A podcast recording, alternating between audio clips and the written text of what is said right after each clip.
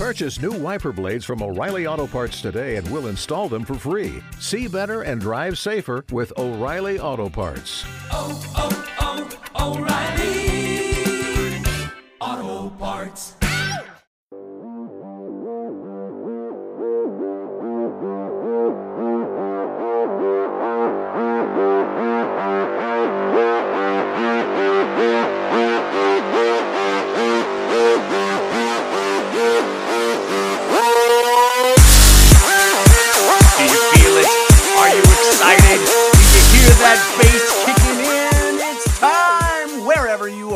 Whenever you are and however you happen to be listening, we're so glad you have chosen to tune in to DLC, your downloadable commentary for the week. Hey, are you registered to vote? We're getting down to the nitty-gritty. This is it. This is the last week. There's still just a few days. Some states, you can still register to vote in time for November 8th's big election.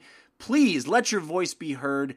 Geeks who speak are very important this year. We want the gamer voice to be loud and clear, so if you have not voted yet, head over to vote.org, register to vote, and make your voice heard.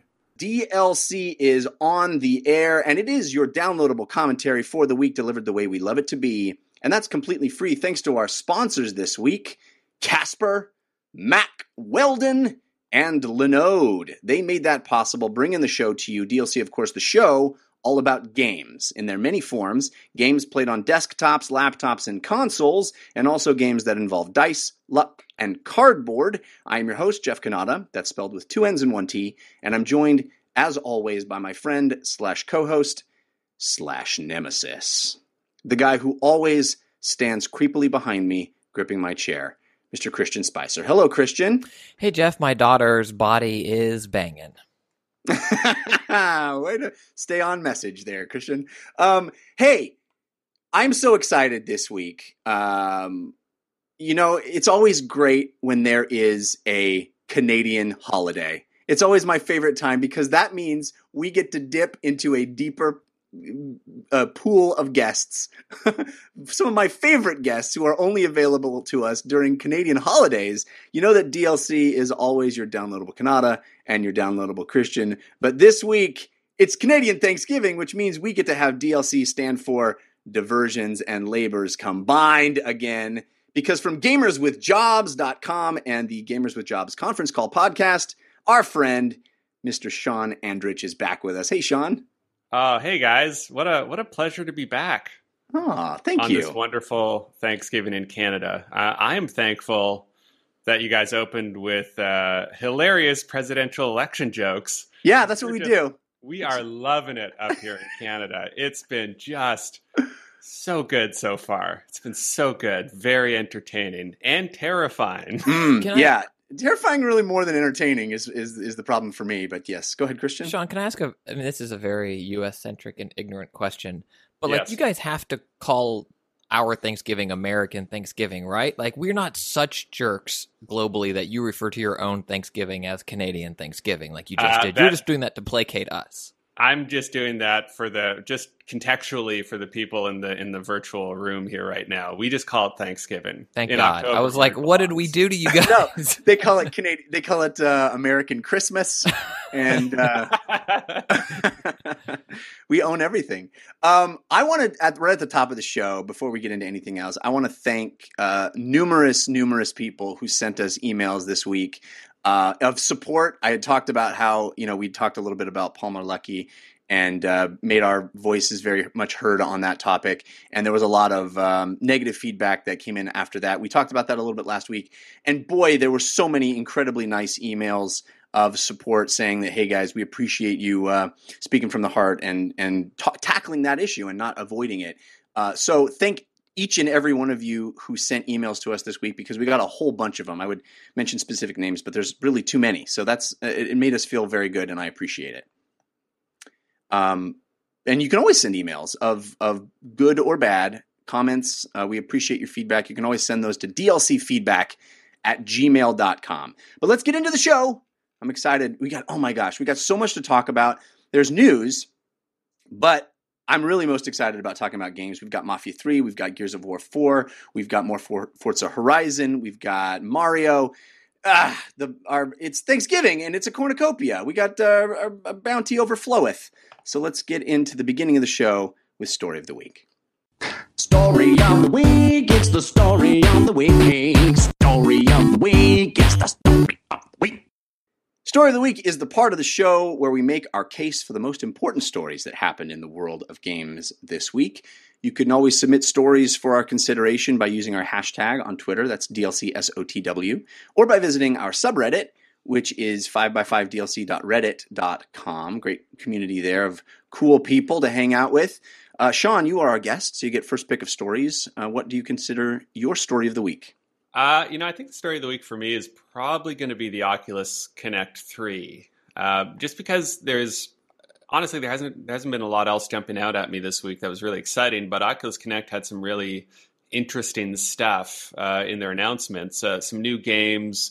We finally got our announcement for the touch controllers.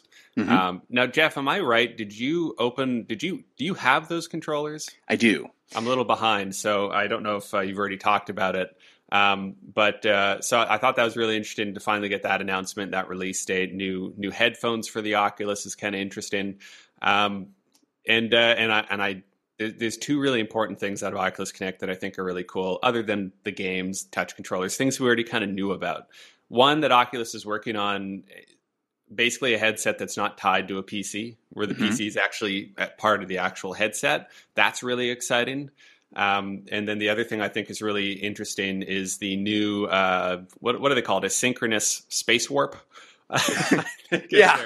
Their phrase. Catchword, Von, catchphrase? I don't know. Yeah. I don't know. It's more exciting than, Vive has something that's not quite as good apparently, but similar, and they just call it reprojection.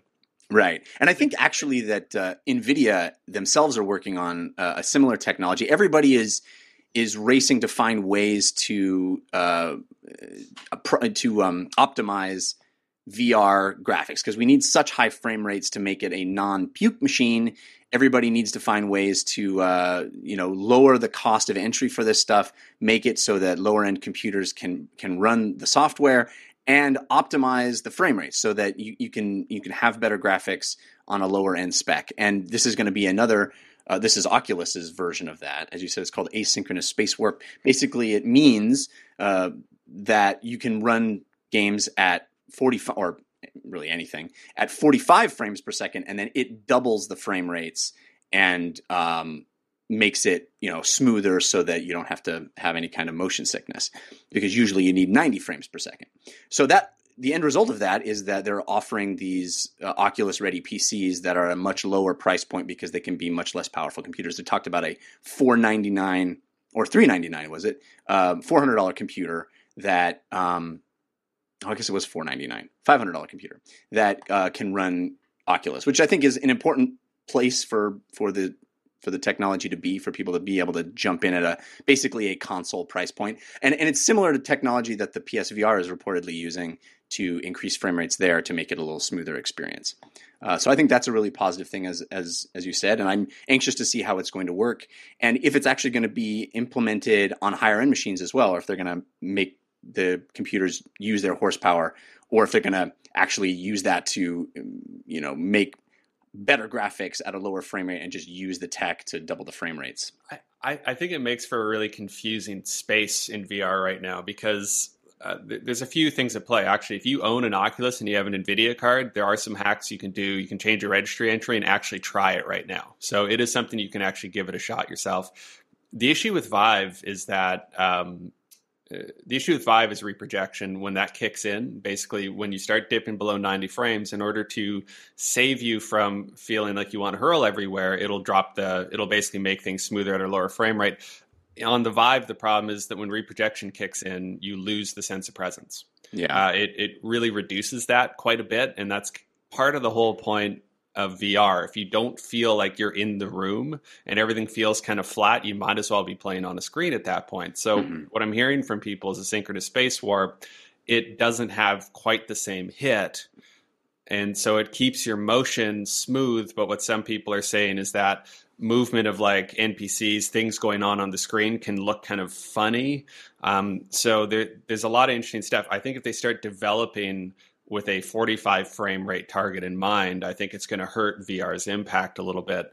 And that's a little bit of a concern, and it kind of muddies the water too. Like, I think it's fine as a fallback position, but Oculus positioning this as, well, now that we've gotten it, so it's at least workable at 45 frames, we can sell you cheaper PCs that can run it.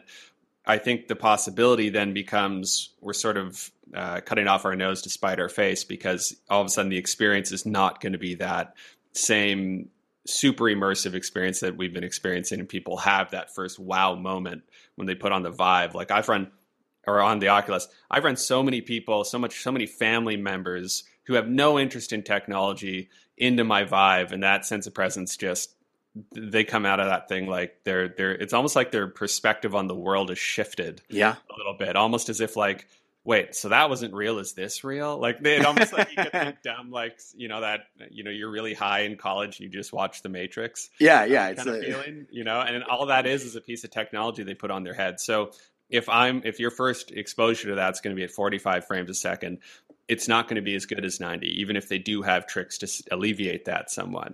What is your go-to first experience for family members? It's funny because it really depends on the person. I actually look at my library and I look at who's going to try it, and I go from there. So I actually end up going into, what is it called? The Blue. Yeah, I use that all the time. It's a great one. I use it all the time for kids, because kids, they love it. You don't need to move around a lot, which is good, because if you're, let's say, 8 years old and under, you're going to forget that you're not in a real place and you're going to start walking into things. Or my 5-year-old nephew was so scared, he basically sat on my lap the whole time. Like, not scared, but like he was interested, but nervous too. So that was really cute. So I like the Blue because things do respond to you a little bit when you get close to them. Like little sea plants will open and close. And that's a good one for that. For older people, I like to put people into the lab. If they're gamers, I'll take them to Longbow.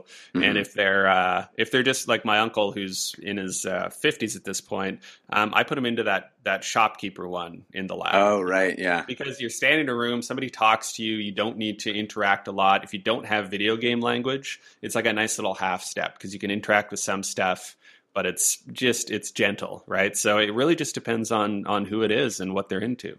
Yeah, the first time that guy walks into the room in that little storefront place, and there's like, oh my God, there's a person in here. It's a pretty amazing experience. Yeah, it's that eye contact thing. Like it's a sense of eye contact, and that's why presence is so important. And if your frame rate's not as good, and if you're doing tricks to try and keep it all running smoothly. If you I'm just afraid if you lose that, it's going to feel more like you're playing a game in a theater and the screen is really big, but you're not necessarily, your brain isn't going to be tricked well enough that you're actually in it. Yeah, I think you make an excellent point there, and I hope that they maintain the high end target, and but I do think that it needs to be accessible, and I think they understand the need to have the market be a little wider than this crazy high end PC market right now.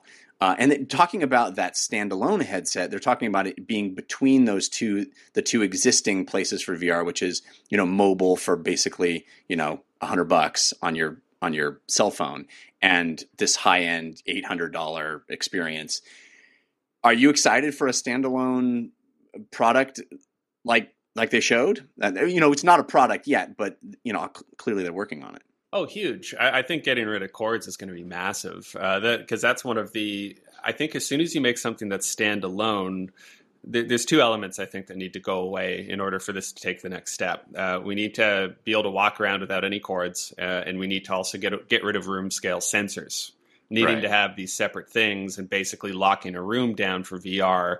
And I'd rather have the helmet have enough cameras or some sort of infrared peripheral on the helmet itself. And it's a hard thing because it needs to be light as well, that can basically make sure you don't run into anything and still give you that same, I'm not going to run into stuff protection, but lets you move freely. So I could be in any room in the house, or I could even be walking around, be in VR, and still feel like I'm safe to do so, and I'm not nervous about it. Yeah, I am super excited about that, though. I think that's the next step. Like if you watch, I don't know, if you look to sci-fi, right? Like one of my favorite guilty pleasures is watching this anime called Sword Art Online.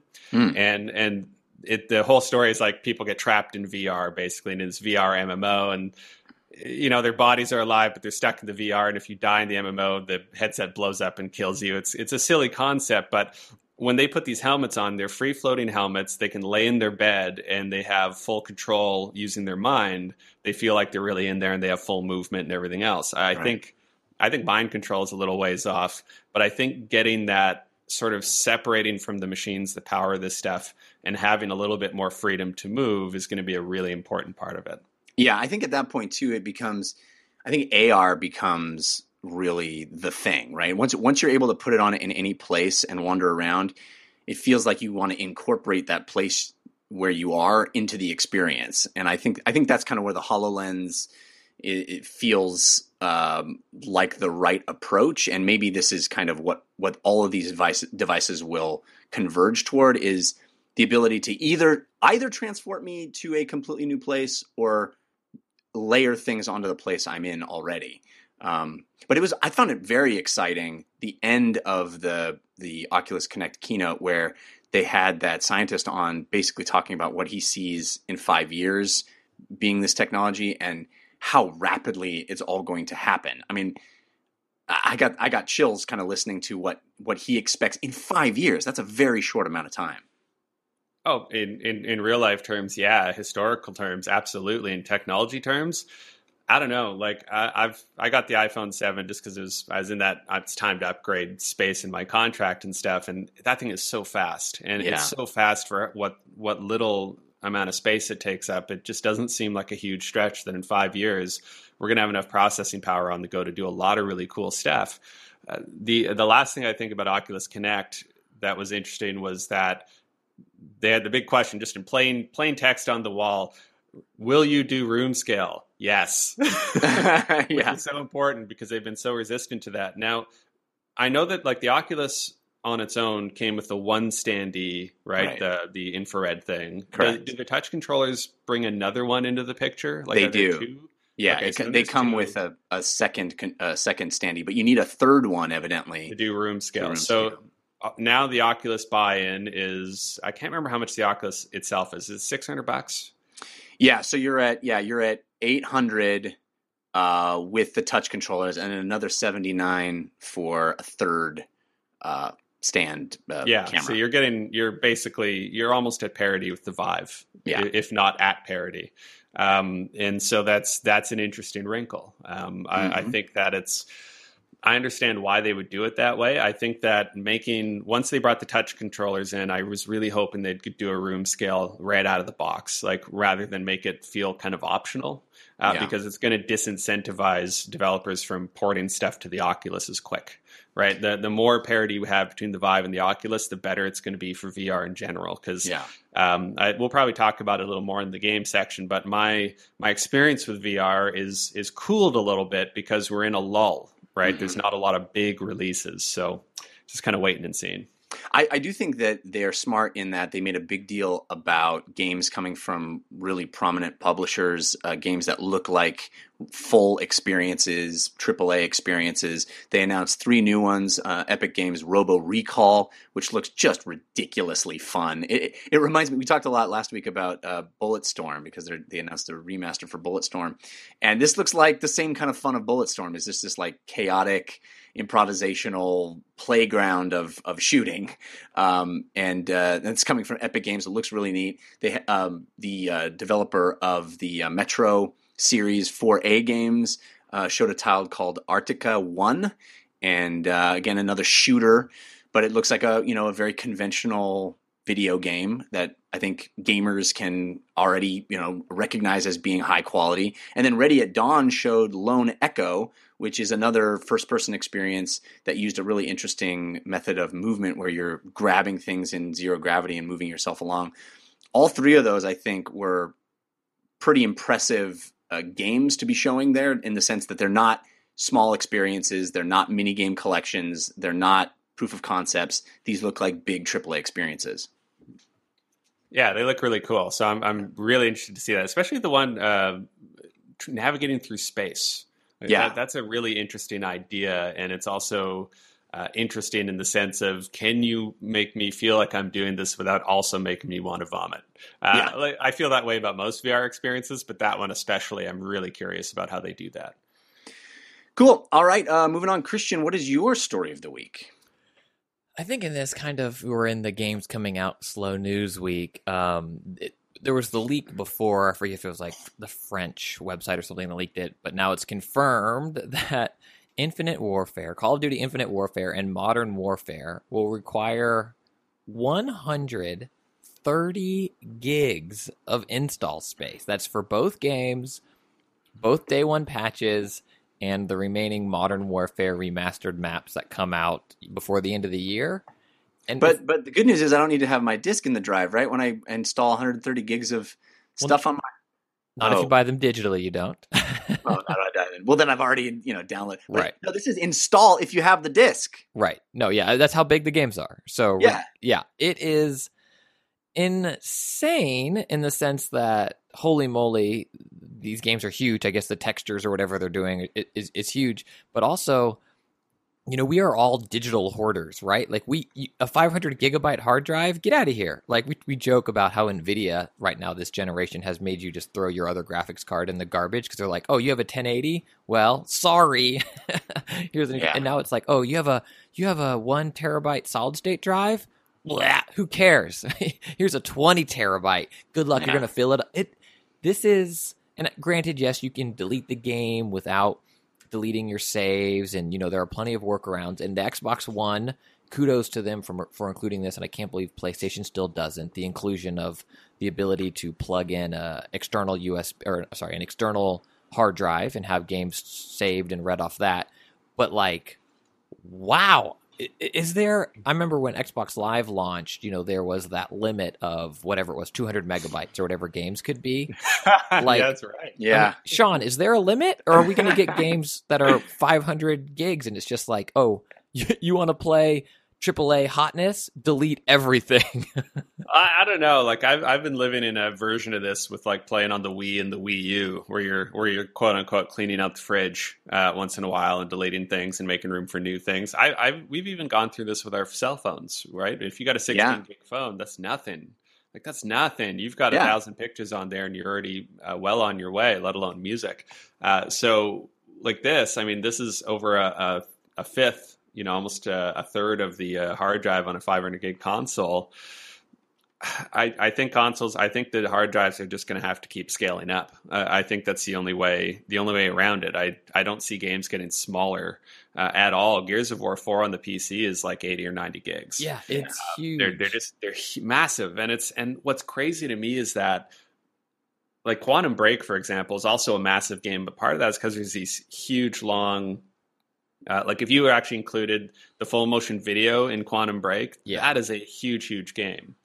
In Gears of War, it's all in-game cutscenes and stuff, but I guess it's just the textures and everything else are so big. I don't see this. It's just going to get worse. It's not going to get any better. Oh, yeah. And if we're talking about my PS4, and I threw a 1 terabyte drive in there a long time ago just because I was already hitting that limit. If we're talking about 4K games being the next thing, you're going to have 4K textures, and it's only going to get bigger from there. Yeah. And then data caps, like if you have, I know we're talking about this as the install off the disk, but I think it was John Davison was tweeting that, or he is in San Francisco, he kind of has one provider and he's got a terabyte limit. Yeah. Paying overages. And I don't know, like we are hitting the breaking point of, cloud computing or storage or data centers. Like it's like this game of chicken, and no one's relenting yet. It's insane. Sorry, I didn't mean to interrupt. No, it's happening in our chat room too. Chrysoface says, "Well, there goes 1/10 of my Comcast data cap." Yeah. And I like Gaucho Cam says, "What's compression?" Yeah, it's. I mean, it's whatever the equivalent of feature creep is. It's just creep. It's just size creep, I guess. And like I know it's. It's easy to look at this and have this like chin hit the table moment because 130 gigs is huge. So, okay, so you break that in half, right? And because it is two games, and you got like, how big is my total Halo 5 install at this point? I don't know, because like that came at me piecemeal or something. And like this is both games plus the additional maps that are coming out. So perhaps we've already had games that are this size. Like how big is Uncharted? the remaster plus Uncharted 4 plus a map pack plus whatever. I don't know, but it's just like to go into the store, to like walk into Best Buy and know that the thing I'm holding in my hand is going to need to download and install 130 gigs on my console is like a water in the face moment of like, whoa, wake up. Yeah. Well, you know, in the olden days, you could only have one game in your console at a time. Now it's just like that, only a little bit different. Back in the day, I whenever this kind of stuff comes up, I think of my brother because he lives out in the country. He's not a rich dude by any stretch, but he's still definitely a gamer. But his internet is like maybe 7 megabits per second downloads, maybe 0.5 megabits per second upload, and. Like it's and he's got an original Xbox One. Like it's almost a non-starter for him. Like between just downloading all this stuff, these day one patches and everything else, at 7 megabits per second, a day one patch that's a few gigs becomes a day 10 patch by the time. Exactly. By the time he's done downloading it, the new patches come out. It's not good. So this is just. I don't see this getting better. I'm actually, in some way, I'm curious about where Nintendo goes with the NX. Yeah. And what their intention is there, how big their drive is, what kind of medium they're using to deliver those games. And cartridges, evidently. Well, and that's an interesting approach, right? Yeah. That's a really interesting thing to go to cartridges for a main console, depending on how much space those cartridges can have. So there's a lot of things up in the air right now, but there's definitely... feeling that haves and have-nots gap in terms of how much technology you have, how much speed you have in order to play something like Infinite Warfare, which is a very mainstream game. Right. All of a sudden, the very mainstream are getting squeezed out a little bit in terms of actually being able to participate easily. I think that's a great point. And I don't want to date myself too much, but I did, when I was a young kid, I collected cans to save up enough money to buy a 10 megabyte hard drive for my computer. And I thought at the time, I'm never going to fill this thing up. It's too huge. Yeah. Are you still using that as your boot drive? Yeah, that's my main boot drive. I think maybe the silver lining of this is like, I guess I am kind of glad that maybe it is I already said they're playing chicken, but like maybe this will force Comcast or whatever, or the government, if you think it's a public utility and that should happen. Like, I think at some point this conversation comes to a head where the companies are saying, we need to deliver this content to our consumers, whether it's Netflix, 4K streaming. And there's so many bottlenecks, like, you're in the country, we got to get stuff out there. I don't know if it's that Facebook internet balloon or what we do or how we get rid of data caps, because I know this stuff is expensive to, line a neighborhood with fiber. But I almost kind of like that maybe the companies here are pushing it further and further and further. So finally, we need to update our infrastructure so that we can keep evolving this kind of stuff for gaming and also for stuff outside gaming where it's kind of a daily necessity. Well, what I can definitely say is like our local cable modem providing company is Shaw here in Canada, and they're kind of like Shaw, Rogers, like they're fairly national as far as Canada goes. They recently upgraded my service in my area. I don't believe it was even fiber based, but I'm pulling like 170 megabits per second download, nice, and about 20 up for less than $100 Canadian a month. So it is getting better in places where the population is dense enough, but it's just like anything else. If you don't live in a dense area where there's a lot of people to justify the cost, that infrastructure just is going to be very slow getting to you. At this point, he's just trying to get me to move to Canada, Christian. Yeah, I was going to say, I thought we're only supposed to move there, Sean, when things go absolutely horribly here. Quit making it sound like a place we want to live in anyway. It's a magical fantasy world. Right? I know where you guys live, and let's just say this. We're just above freezing here right now. Oh, yeah. 86 degrees outside at 10 a.m. So Yeah. So if you're going to move to Canada, just go straight north from where you are and stop in that BC area. You'll be a lot happier. But you can just put on your Vive and, download anything you want and be anywhere you want. Being a tropical island, it's just that easy. Yeah, or Mark Zuckerberg's house that apparently has a live streaming VR camera at all times a day. So, it's easy. Speaking of VR, Google announced the Daydream View VR, which is even a lower price point than the Samsung Gear VR. It's going to work on any of the Daydream-ready smartphones, including the Pixel and Pixel XL that Google announced. $79. It's a cloth. It's like got microfiber cloth on the outside. What did you think of this, Sean? Do you think this is cool? I don't care. I just don't. Like every time I look at mobile VR, sorry, I say mobile and I get in trouble. I guess it's That's a Canadian fine. Thing. Every time I look at mobile VR and it's just without the interactive aspect of it, it just doesn't, Daydream's a good name for it. Let's put it that way. I'm not interested in wearing it out in public, which is the only time I'd really want to probably engage with something like this. I could see maybe using it on an airplane, but I don't mind doing it in the privacy of my own home. I think I've just hit that age gap where it's just not normal enough for me to feel like I could use that in public and feel okay with it. And if I'm at home, I'm going to use my Vive or I'm going to do something else. I'm not going to sit with a screen strapped to my face. But it's got cloth on it, so it's like clothes. Yeah, I'm wearing clothes. I have cloth now you have all clothes over for me. Your There's face. Nothing exciting about that. It's amazing to me. We're announcing a new tech and there's cloth on it. Everybody's like, "Oh my God, cloth? Like cotton? Are you crazy? This is wild." Take my money. No, I'm it's not. It's like a sweater for your eyes. I'm not into it. I would say my actual story of the week is Oculus Connect, but I want to bring up briefly the fact that evidently Beyond Good and Evil 2 is actually happening. Weirdly, the announcement is that it's in pre-production, which means they haven't been working on it, which is weird because they said 8 years ago that they were teasing it and saying it, it was coming, but Michel Ancel is actually working on it. This was an announcement that happened on Facebook, on the original Beyond Good and Evil Games Facebook page. I bring it up for two reasons. First, are we still excited about Beyond Good and Evil? This is a game that got a lot of justifiable praise when it was released, but it's super antiquated by today's standards. What could a sequel possibly do? And the second reason I bring it up is weird that they waste this on a Facebook post, right? We have seen the last 2 or 3 E3s where these kinds of always wished for games get big stage presences at E3 and big moments, and everybody comes out buzzing about Shenmue and Last Guardian and all these games that we didn't think were ever going to happen, and now they are.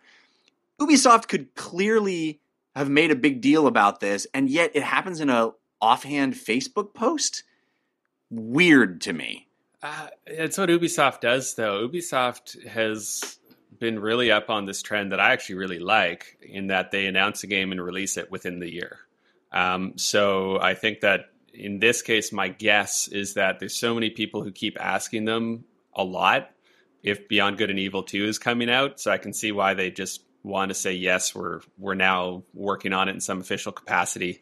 I think they learned their lesson last time, because they put out like this CG thing with that pig guy. I don't remember much. Yeah, it's like an image on the side of a highway. Like they put out this little CGI video thing. That was years ago. So yeah, I think announcement on Facebook's fine, but with any luck, we're not going to see a big announcement or a big reveal trailer until it's a couple quarters away from coming out. That's I actually prefer it that way. G Wizard in the chat disagrees with me. He said he loves Beyond Good and Evil, and the game still holds up. So I find that hard to believe. I haven't played it in a long time. I know they re-released it on Xbox a while back, but I played it at that point. I remember thinking, woof, this game shows its age, but great concept, photography, all that fun stuff. And I have high hopes for the sequel, and I'm glad Michel Ancel is working on it because he's a visionary guy. Christian, what do you think about this? We're in a weird place where you can announce games. To some extent, I agree with Sean with how Ubisoft's been doing things recently. This kind of falls into that.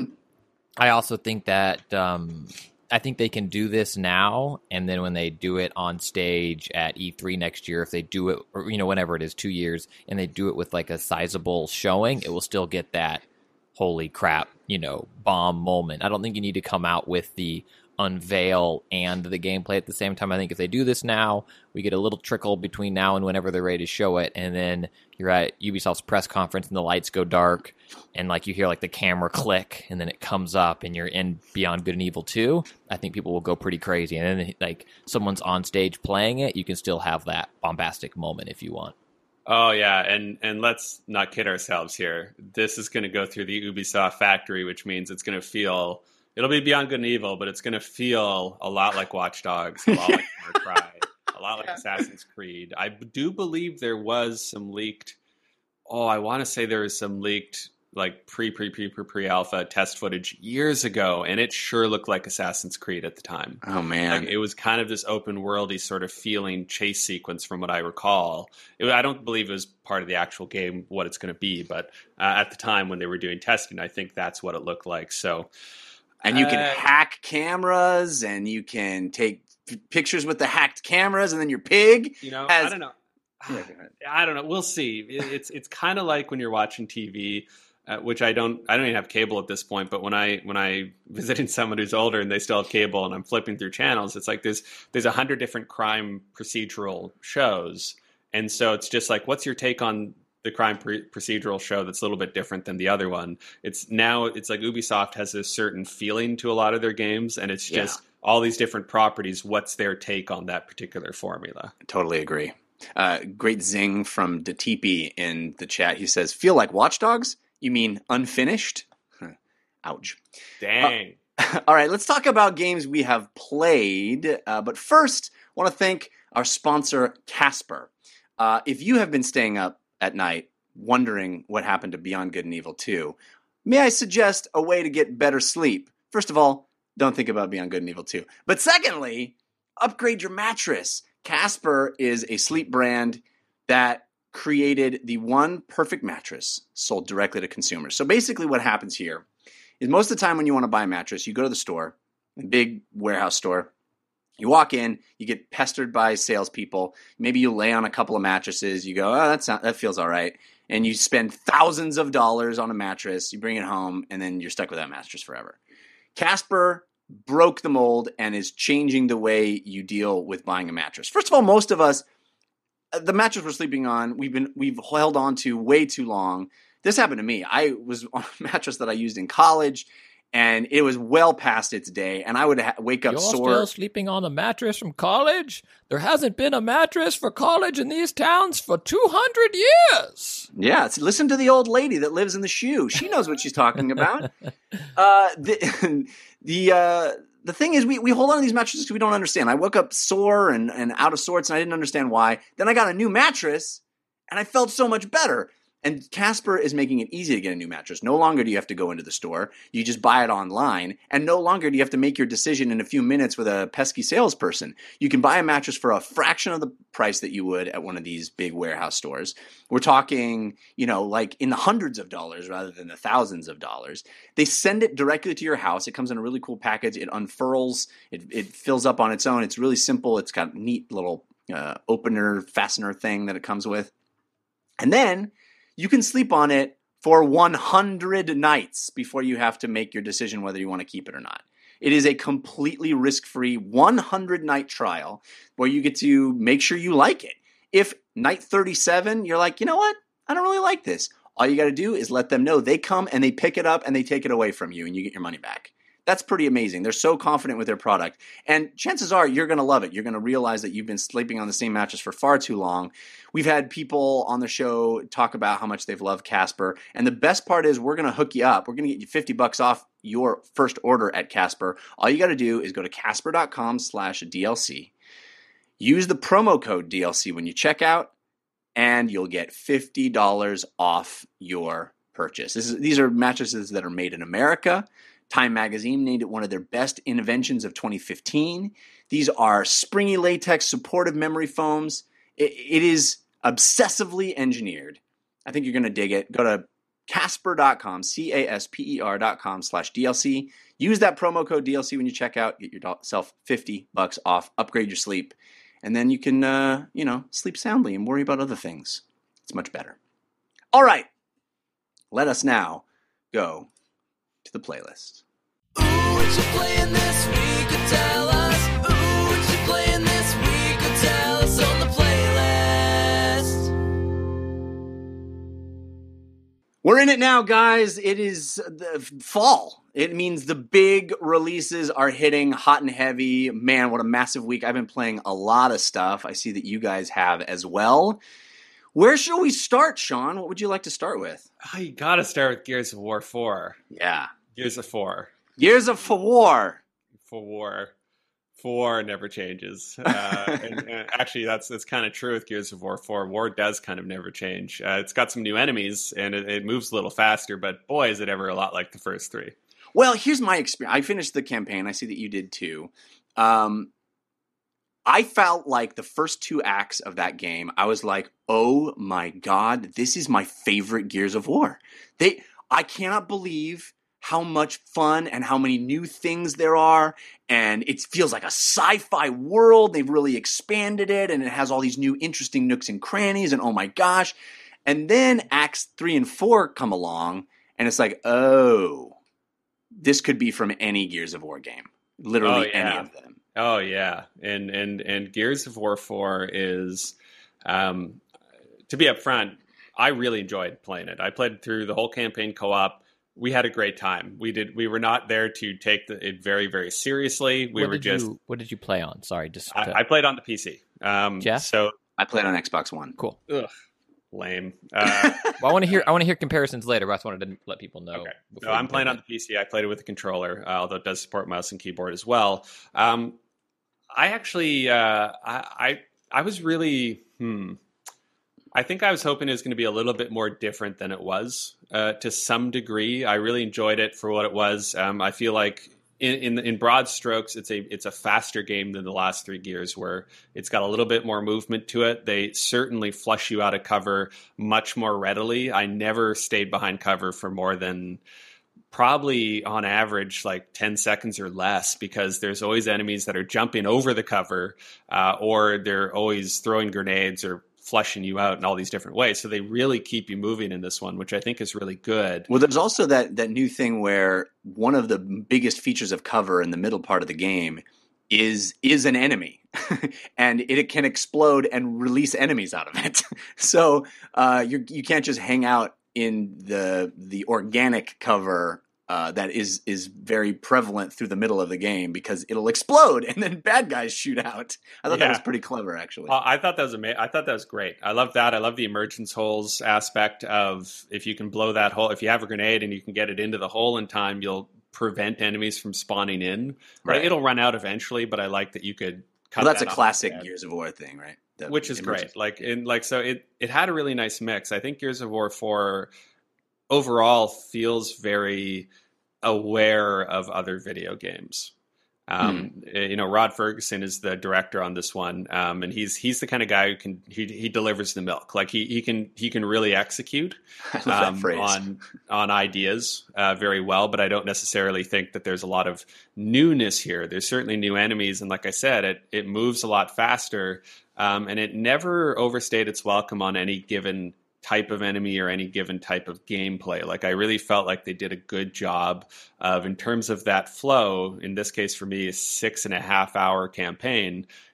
I feel like it did a good job of changing things up and keeping it fresh, jumping between these horde mode style defend this area missions and walking through shooting locust style kind of missions we're used to.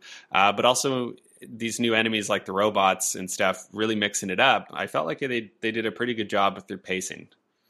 I agree with that. I felt like the middle section just lagged a little bit too much for me. And I don't want to be spoilery about it, but the first two acts feel like a sci-fi game, and the second two acts feel like a horror game. And I guess I just prefer the sci-fi game over the horror game. And the fifth act is super fun. The fifth act, again, no spoilers, but it kind of does that Half-Life 2 thing where you've been frustrated by a bunch of these big bad enemies for a long time, and now we just gave you something that makes you super OP, and you get to have fun getting revenge on all those enemies that have given you a hard time. And it's a blast. It's such a satisfying ending to the game, and really a cool thing that you've never done in the Gears of War franchise before. But I just felt like all of the fun momentum that you get in the beginning, and there's all these really wild, cool ideas from a sci-fi perspective. Like, there's this one character that basically is a robot body that has like a FaceTime, like Skype call being projected on the top of it, which is such a cool idea, such a very neat concept. And there's this like running joke where it keeps getting destroyed. And it's so good, yeah. It's so good. And yet nothing really ever comes of that. There's no... The game ends very abruptly. Nothing is really ever concluded in a satisfying way. It feels like a setup for the next game, but the whole first two acts feel like you're leading to something, and then it feels like this massive detour in the middle where you have to go save a character. But that's the whole game. Like, the whole game is, let's go save this character. But that felt like the thing we were doing instead of the big mission that we were on. And it felt like, okay, as soon as we're done saving this person, we'll get back to what we were doing before. But they never get back to what they were doing before. Game just ends. And I found that very frustrating. Yeah, it was basically save other character as a sort of MacGuffin sort of thing. So, and if it wasn't one character, it was a different character. And they're very careful to keep repeating to you why you're moving. It goes back to that old school video game thing, which Gears has always done, of...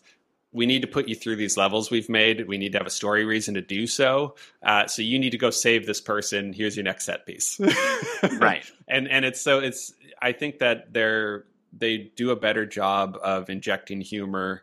For sure. Giving the characters a little bit more nuance, a little bit different.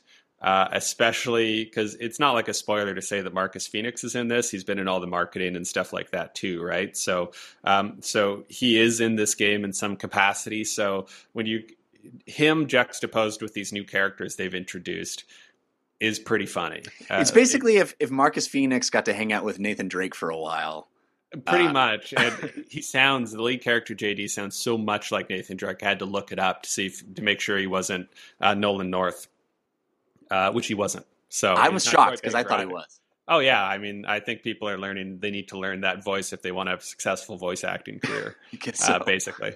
Yeah, but where I agree with you is that I think the game reminds me why I love this franchise. And it's been a while since I played a Gears game through. And it's like, oh, yeah, this is a very fun shooter. Yes, it has all the same problems that Gears of War has always had, which is all the enemies are massive bullet sponges. You're kind of doing the same things over and over, but the weapons are super fun. I mean, I think the torque bow is like top 5 weapon in a video game for me ever. Yes. And I love the torque bow, but there's also some really fun new weapons that they introduce here that have really interesting mechanics. And it's just a blast to do the active reload like that. I don't know why more games haven't just stolen that, because it really does make it's more fun to be in a firefight and feel like, oh yeah, I just nailed that active reload. I get a bonus now to my next few shots if I do them quickly. Just the pure mechanics of Gears, the chunkiness of that world, all of it reminded me, oh yeah, I really dig this franchise. Yeah, they didn't screw that up. And the active reload, just that risk reward mechanic being built into something so automatic and reflexive is... yeah. It continues to be brilliant. And all the things that you liked about Gears is still here. I don't feel like there's not a single... I can't think of a single step back. I can't think of a single misstep in terms of what came before. I think I would have liked to have seen a few more steps forward. And like you say, the story feels like the first and second acts of a 3-act play. Right. Like it does not... It feels small, and it feels like the beginning of a whole new thing. And so it kind of leaves you feeling a little bit unsatisfied at the end in terms of the story and how things come together and how things end. But as an experience of just sitting down with a buddy and playing co-op all the way through, it's a blast. Like, it's so silly and fun and bombastic and pretty. Yeah, it's very so pretty. We can talk about I can talk a little bit about the PC port aspect of it. I wouldn't even call it a port. This feels like a PC game. The options in the menu options for graphics, unlike say Mafia 3, the menu options are very robust. The game runs really, really well. I could almost run it at 4K 60 frames a second. I could almost get it there without dropping any details. Like it runs really, really well. And that's a huge departure for Microsoft because so many of their Xbox One PC releases have been bad. And this one has been much, much better for that. So they did a really good job with the PC aspect of it. And it runs wonderfully. I've been playing it 1440p on my 42-inch screen with all the bells and whistles. And it's been just gorgeous to wander around. And some of the environments, some of the level design, it feels like BioShock Infinite. Like some of them, you could tell Ferguson was at Irrational for a little while, helping them finish up BioShock. Because some of these levels have this sort of like, I'm like, oh, this is the BioShock level. Like this is the BioShock town part. Yeah. And, you know, it had a lot of elements that I felt like were just shamelessly pulled from other games to good effect for the most part. Well, I definitely agree that the game is gorgeous. I mean, I was in awe, even on Xbox One. I thought it ran very smoothly. It looked great on my big TV. I was constantly just stopping and looking around with the camera because the lighting is so gorgeous. And they do these crazy new wind effects. Now you get into these crazy wind storms and, you know, things are blowing around and all the vegetation is moving. And when you shoot an enemy, he gets swept up by the wind as well. It's all just so incredible looking. But again, those third and fourth acts, you're just going through tunnels. You're just going through, like you said, sort of BioShocky, you know, pipes and tunnels and things you've done in every video game. And it's only bugged me more this time because the game starts off with you in such interesting, vibrant, colorful, outdoor environments. And then you have to do, I guess, the de rigueur Gears of War thing where you're kind of going down into the earth, underneath the ground, into a mine, into a, you know, an old abandoned place where humans used to build crazy machines. And it's like all the stuff you do in video games all the time. You're trying to turn the power on to power the elevator. Like there's so many things in this game that need electricity that don't. And so you need to go somewhere and pull a thing. Like, there's just so many times where they need power and they don't have it.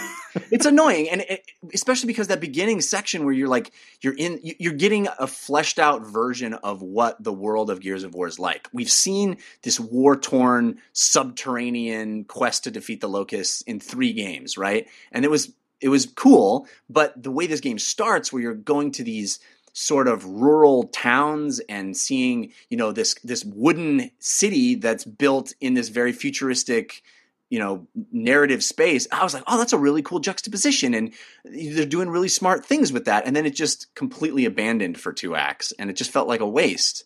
I don't know. Maybe I'm making a bigger deal about that than I should because the game is really fun. But it's really fun. I think my last word on it would be just that Gears of War 4 is a game that doesn't need to exist.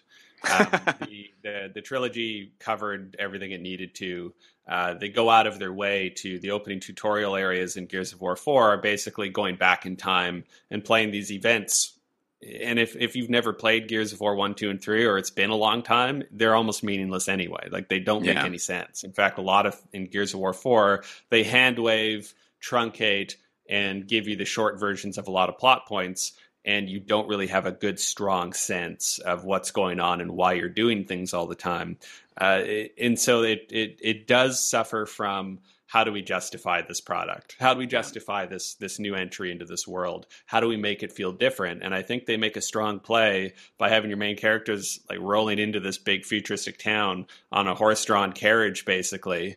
And I'm like, oh, this is like a new sort of look for this world. And then they, like you say, like they kind of let that fall to the wayside eventually. So there's elements there. And I think that I feel like they hone a little too close to what came before and they didn't do enough to really make this stand out as its own thing. So it's more Gears. You're going to feel right at home in it, but it's not going to feel like there's some elements in here where I felt like I was entering into a Dead Space level. Right. And I'm like, oh, this would be really interesting to play a like Gears is kind of like Dead Space, but faster anyway. It'd be really interesting to get into some survival horror kind of mechanics for a little while, where you don't have a lot of ammo, where you're trying to survive against a few enemies in a place that's abandoned and probably needs power, because they all do. And like, there's some really cool things they could do that they didn't really get into. So I'd love to see them explore that some more, but I don't know if they can really get too far from what makes the series so popular. I'm jealous that you played it all through co-op, because the game feels designed for co-op. Did I mean, you not? I did not. No, I played it solo. Oh my God. I would not want to play the single player. I just, the AI is fine, but it's very good co-op. One of the things they do very, very smartly is that, and I think this should be the standard for any game like this, any game that has a mechanic where if I go down, I need to be revived by my teammates. The AI knows that if I go down, it should abandon anything it's doing and run to me to revive me immediately. That it becomes the only thing it should do. It should not shoot another bullet until I am revived. And it does that. And I think that's really to their credit, because I've died in too many games waiting for my stupid AI teammate to realize I should be revived. I think if you're playing single player, they should give you an option when you're down to just take control of one of the other characters. I think that's a great idea. They should just jump over there, you know, something like that. Because the AI was basically our medic in co-op. Like, one of us would go down, we're like, it's okay, he'll come get us in a second. You know, keep doing what you're doing, and it worked out pretty well for the most part. And maybe I'm just misremembering. I feel like I went down faster in Gears of War 4 than I did in the last games. I feel like you drop faster, but you also revive faster. Yeah. So it feels like I'm a little bit weaker, but I'm also quicker to get back into it if I do get downed. Even like the boss battles, they just seem made for co-op. Like, one person should be doing one thing while somebody else is doing another thing. Yep. It's what did you think of the like mini horde mode, mini tower defense levels that were in the campaign? I think they needed something to bridge to that multiplayer horde mode. That's obviously become such a big part of the Gears series. So I thought it was a good way to those aspects felt like tutorials for horde mode. They didn't feel like they felt a little bit contrived and a little bit shoehorned in to the story. But like I said, as a change of pace sort of mechanic, I thought it was fine. Awesome. They also have tons of, you know, extra content. There's like a whole card system that basically works a lot like the, Counter-Strike skin swaps that we've derided on the show over and over. Basically, you can unlock these packs of cards that give you skins for your characters and skins for your looks for your thing. That's a collectible aspect. I think it's kind of interesting. Lots in this package. Again, gorgeous. I recommend it. I think it's cool. As you said, it kind of doesn't need to exist, but it's real fun, especially if you can play with a friend, evidently. So I have a couple of questions. One, what difficulty did you guys play the campaign on? Normal. Two, I'm trying to think which one's requires a longer answer. Well, let's go in this order. Two, I believe I'm correct in saying you guys both got review copies of the game, but regular folk can play it if they buy the $100 or whatever it is. And this is not the first game to do this, certainly. Forza did it, where if you bought the, whatever they called it, Ultimate Edition, you got it early as well. I think Battlefield 1 is doing something similar. So it has happened enough now that I can call it a pattern or trend. What do you guys think? Here's a game that I am excited about. I was playing Gears 1 Remastered or Ultimate Edition again last week to like get myself hyped for it. And I got numerous tweets and people on Twitch being like, if you're so hyped for it, why aren't you playing it already? And I'm like, I'm hyped for it, but I'm not $130 hyped for it. It's weird. Sorry, I didn't mean to interrupt, Sean. No, it's fine. So the Ultimate Edition, I believe, is $100 US. Yeah, 99. Am I right about that? That's correct. So it's $100 US. It includes the season pass, which I'm actually very much against season passes in general, because games don't actually tell you what's in them a lot of the time. And I don't think it's really good to be buying stuff before you even know what you're buying. So that's one aspect of it. Generally speaking, like there's only so many ways to make something feel more valuable, and access is just one of them. Early access to things is just one of those things. It comes hand in hand with alphas and betas becoming part of this whole pre-order scheme to get people in, because they're playing against your impatience. And just like these card systems are there to give you these little dopamine hits, so you'll keep playing once you do have the game. It'll keep you in there. So, it's human nature stuff. I can't. I can't blame them for doing it because obviously we're buying it. But I don't generally think it's a great idea to spend $100 on a game just if your only motivation is that you want to play it 3 days early. I agree. They wouldn't do it if nobody bought it, though. So people clearly do think that value translates for them, and I guess more power to them. But I certainly would never have spent the money to play it early. I really wouldn't have. I can wait. I can be patient. And then last question. This game is reviewing well. It sounds like both of you, would give it a good score if you were forced to put a score on it as well, even though you had some reservations about the game. It seems like generally it's both, coming from both of you, it's a recommend. But I found that the reviews I've read and listening to both of you talk, it seems like more people, reviewers, a bigger critique of this game is kind of what you guys spent time on too. It doesn't need to exist. It's more of the same. It feels like a Gears game, and that feels like it's a knock that people are making against the game. But as someone who is a huge Uncharted fan, that game also reviewed very well, Uncharted 4, and I feel like very few people brought that up as a knock against that game, or Forza Horizon 3. I love that game. It is definite, and it's reviewing very well as well. It is definitely more Forza Horizon. Like, at no point is it, and now you're controlling a space shuttle, and you just landed on Mars, right? Like, it's what you get. And I'm curious why you guys think Gears 4 is kind of getting knocked for this. Or maybe the other games did too, and I just didn't notice because I was like, I don't care, I love these games. It's more of those, perfect. But to me, it seems like Gears 4 is taking a hit for this, whereas other big franchises recently have not. Well, I think that, TV shows that are really popular and have seasons 4, 5, 6, 7 and remain popular until they finish, like, say, Breaking Bad or something like that. I don't think by season 3 of Breaking Bad, you're like, ugh, more Breaking Bad. It's like you're into the story, so you want to see where it goes. Uncharted is a very story-heavy game. Like, obviously, there's good gameplay there, and they make little improvements. But Uncharted is, you're there for the characters, the story, to see what happens next, to watch this next episode. Arguably, Uncharted 4 didn't need to exist either, but at least there was this new developments, new characters, new story things. Gears doesn't prioritize that. Gears uses the story as a way to lubricate the levels, to keep pushing you forward. So I think that's where that gap is that I'm not really interested in where the story is going in Gears. So I kind of question as to whether or not I need another one of these things because I've played this gameplay a lot already.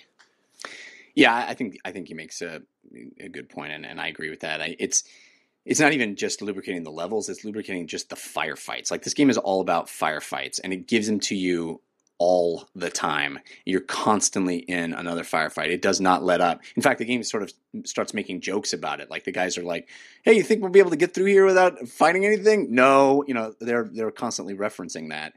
At a certain point, it's like somebody in the Gears universe said, "Hey, guys, guess what? I can put a chainsaw on this gun.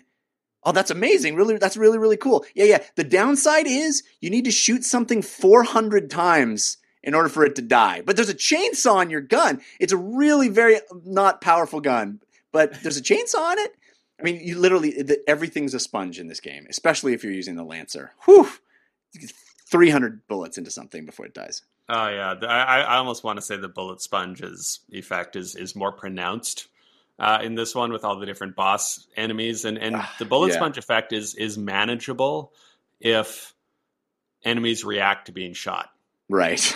And a lot of these enemies do not look like they're being hurt in any way. And you have no idea if you're getting good hits or not. And that makes the whole bullet sponge thing feel kind of gross for sure. Yeah. Let's move on.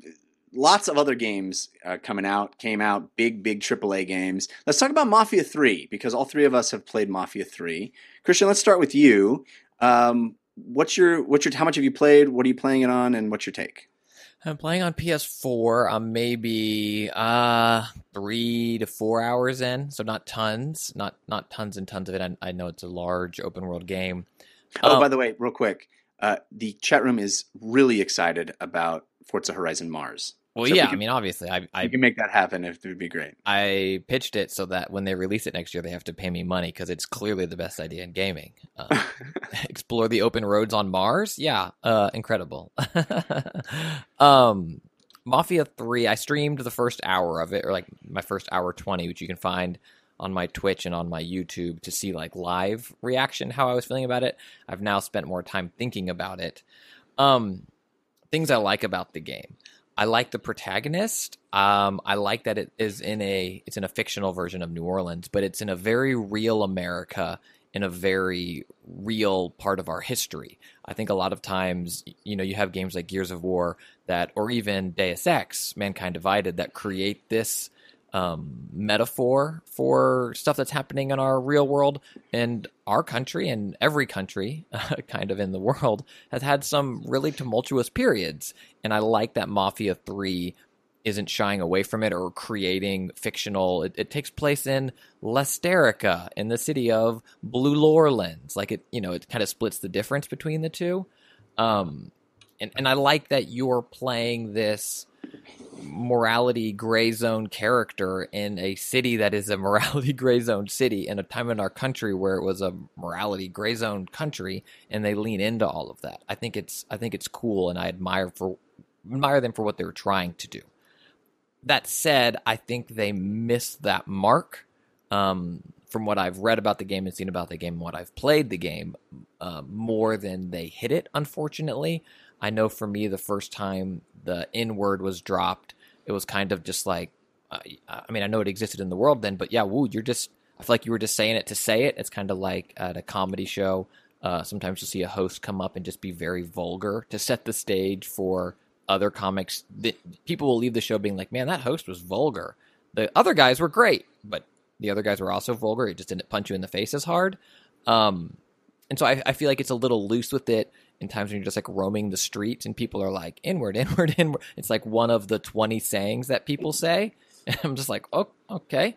But all that stuff aside, the actual gameplay itself, I wish this story existed in a non-open world game. I've talked on this show before about how I'm not the largest open world gameplay fan. I wish this narrative was a little more condensed or a little more straightforward. I think it suffers from the open world tendency of, because the world is so big, they're not able to really highlight what you have to do. So everything is constantly prompted. Like you go to your apartment and it's like telling you, taking up a third or a fifth of the top of the screen, pick up your gear, talk to Mike, go to the bar, leave Sammy's. Like literally on top, it's like, leave Sammy's. It's like, okay, I guess I'll leave. Get in the car. Drive over here. And it's because you don't have that. It's not guided, right? It's not Gears of War 4 where you have a hallway to run down and this thing saying, we got to go kill this thing. It's, you have this world to play in, and they're not showing you the way with level design as much, because the level is this huge city. So I think the story gets hit for that. And then the combat and the driving and everything, it feels like, it's very admirable what I think this team did, but I think to me, it appears like it needs, I don't know how long game development really takes, but another 5 months, another 2 months of development. Everything feels just a little off to me. Like you hit a jump in your car and like there's no weight to it. It is kind of like, I see my car go up and then come down. It's also an unfair comparison that I'm playing this in concert with Forza Horizon 3, which is such incredible driving. And now I'm like also driving around an open city, and I'm just like, yeah, this driving, this sucks. And then the shooting's the same way, where like it makes a cool like noise when you hit people. But I think like you guys were saying for Gears, I guess it doesn't seem like they don't react per se. When I'm hitting them, my reticle doesn't change in any way, shape, or form to let me know if I'm on the character, which I feel like has kind of become a standard now. It like turns red or becomes tighter, so I sometimes don't know if I'm hitting them or not. And then I've seen some really cool GIFs that make the combat look awesome, where like, you know, he runs into a room, fires 2 shots, takes cover, jumps over cover, flanks around a guy, punches a guy, and I'm like, that looks awesome. And then I play the game and that's not how it is for me. It's like ping ping, sit here, oh, run over here, ping ping, run away. But overall, I think it's ambitious and cool and something that should be experienced. I think it's wait for Black Friday. I don't think you need to rush out and play this game. What about you guys? Sean? Well, boy, there's a lot to unpack there. Yeah. Let's see here. In terms of the race, I was very quiet. All of Gears 4, I had a lot to say. I appreciate that. I think that in terms of the race stuff, which I think is really important to talk about because they went out of their way. In the same way that Assassin's Creed opens with, hey, there's people from all sorts of cultures and nations working on this game. It's all a work of fiction, blah, blah, blah. The developers of Mafia 3 put up a notice when you first launched the game, like saying, hey, we're going to be looking at this stuff. You're going to be hearing some stuff. And we felt like we'd be doing a disservice to pretend none of this ever happened, especially if you're going to be playing a person of color. So they really do seem to indicate that they're taking it seriously, and they want you to know that they're not trying to be flippant with it. Whether or not they were succeeding, I think, is going to be pretty subjective. My experience was that, and my experience with the criticism around the N-word and the way the game plays out is that I've played a lot of games that have the N-word. Like when I'm playing GTA, most of the GTAs, there's a lot of N-word thrown around, but it's thrown around within people of the culture, generally speaking. It's black people saying it to each other. What we're not used to is having that epithet being thrown at us as players in a way that's not convivial, like in a way that's right. Not like establishing that we have a relationship and we know each other. It's actually people telling me to go away and I don't like you because right. of the color of your skin. And I think that's a really hard thing and a very new thing for a gamer to experience. Most games do not go for this. And so I think that it makes for a very, I think it's going to take a long time to chew on and to settle in with. I think I don't know how I feel about it yet. I can say that, like in Mafia 3, there's an option to go. You can go into the options and you can choose whether your takedowns are going to be lethal or non-lethal. And there's a mission early on where you're fighting a bunch of white supremacists, and the way they talk to you and the way they treat other black people in the game and stuff. I had a moment where I stopped and I paused the game because I'm a non-lethal guy. Every game I play, and I'm like, nope, I went in, changed it to lethal for that mission. Wow. Because I had a really visceral response to it. As an empathy engine, not really 100% empathy, obviously. There's a difference between experiencing it in a game and actually living with it. But as something to kind of shake up your perspective and really have to face it in a small way like this, I think is really valuable, and I think it's really important. What I'll be interested to see is how it maintains. I've played about 4 hours. I've been playing it on the PC. And I'm just getting to that point where it's starting to break into that open world. It's getting out of there. Okay, go here now. You're learning. Go here, do this. Like they're starting to open it up now and starting to give me more autonomy in terms of what I'm going to do next.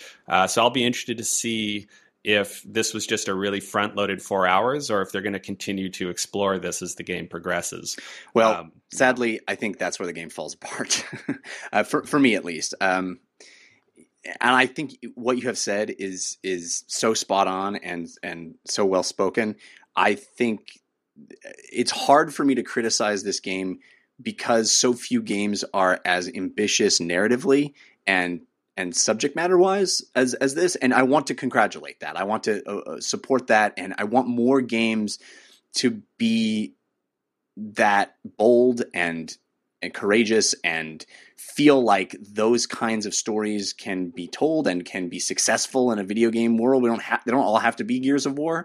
It can actually be about something. And the way this game presents its story, I started this and I was like, oh my God, what if Grand Theft Auto was written by mature humans instead of a bunch of 13-year-old boys? That's what this game is like. What if actual grown-ups wrote these things? Because it is presented in a really interesting way. It's all kind of flashbacks, and we're seeing, this case in retrospect, and it feels very cinematic and almost like, an episode or like a Goodfellas type situation. Or it also feels like a documentary. The way they cut between real footage, the way they talk about your character, like he's this force of nature, like he's this person who came into the scene and just like a hurricane, just blew everything apart and restructured the entire crime organizations. And the way they build that up before you even start doing things, makes your character feel less like a you know, like a new kid in the mob. He's like, yes, sir, right away. And I'll just do whatever you tell me to do. This guy has like a, he feels powerful. He feels like I agree. Agency. And the game actually, the way they structure that and the way they have these talking heads talking about it in retrospect makes you really feel like you're in this sort of almost mythical story rather than just something that's happening in real time. Right. And it's impressive. I mean, there was the very first thing I did in this game. You start in this, you know, in the middle of this mission, and I walked into a room and there was a person tied up to a chair, and I walked up to him and it said, press B. And I was like, oh, okay, I'll press B. I pressed B and I murdered him. I shot him in the face. I was like, oh, I didn't mean to press B that way. I didn't know that that's what B was going to do. And it really affected me. And because of the context, the way that the game had brought me into this world, and it felt so grounded. As you said, they use actual newsreel footage, and it felt like, oh my gosh, we're talking about civil unrest and the 60s and all of the things that post-Vietnam War Americans were dealing with. And all of that stuff just felt like, oh my gosh, I'm ready to have this really nuanced, interesting experience. And then I'm literally just murdering thousands of people. I mean, the first few missions, you just go on a massive killing spree. And the whole game is that. The whole game is murder every part of the mob. Well, that's what's... like, I'm not as deep into it as you are, but that... I mean, even early on, as, you know, Sean, I think where you're at or will be soon, when it starts opening up, you know, I kind of mainline game, so it opened up and it's like, you can go over here and make money. And I was like, no, dude, I'm cool. I want to see what this game's doing. And it does, it feels like, I feel like my character as they present him in the prologue, which is, I think, really well done. And like you said, it's like ESPN's 30 for 30 or something, like, or the OJ documentary, like the way they're weaving this tale. It's really compelling. It's why I want a tighter narrative. I want to just watch this thing almost. And then you get out there and I feel like I have all these, I have motivations to do what I'm doing, but not how I'm doing it. Right. I feel like my character could be smarter, would be more subtle, and maybe it's the way I'm playing him. I don't think it becomes an option though, but it's just like, yeah, okay, everything's gonna burn, and you. Well, just I think the thing that I'm trying to get to is this. Again, we are slammed up into the convention of video game, slammed up against the ambition of narrative, and we talk about, you know, this ludonarrative dissonance and all that stuff.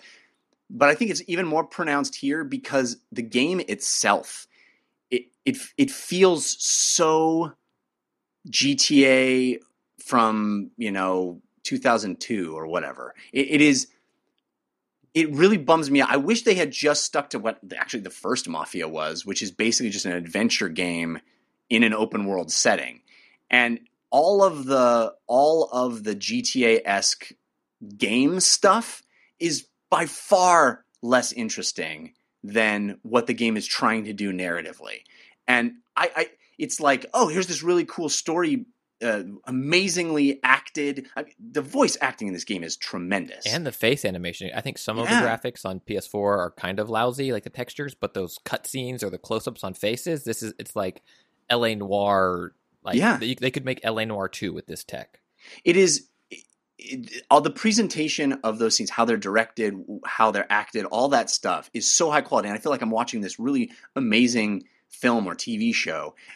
Excuse me. And then I'm thrust into gameplay that feels out of date, blunt, really no nuance to it at all. Very rote. I disagree with that. I think that the gameplay in Mafia 3 is actually quite good. Mafia 2, for example, actually had really good gunplay. And Mafia 3, I think, builds on that to some degree. I think their approach to stealth is actually quite good, especially for an open world game. I find myself doing most missions stealthily. I find myself actually not just gunning everybody down. I'm doing a lot of sneaking around and choking people, which... I have a certain bias. I really enjoy sneaking around and choking people in video games. It's something I'll do if I'm given the option to. I feel like there's a lot of that there. And I think that they've got a good mix of open shooting, cover-based mechanics.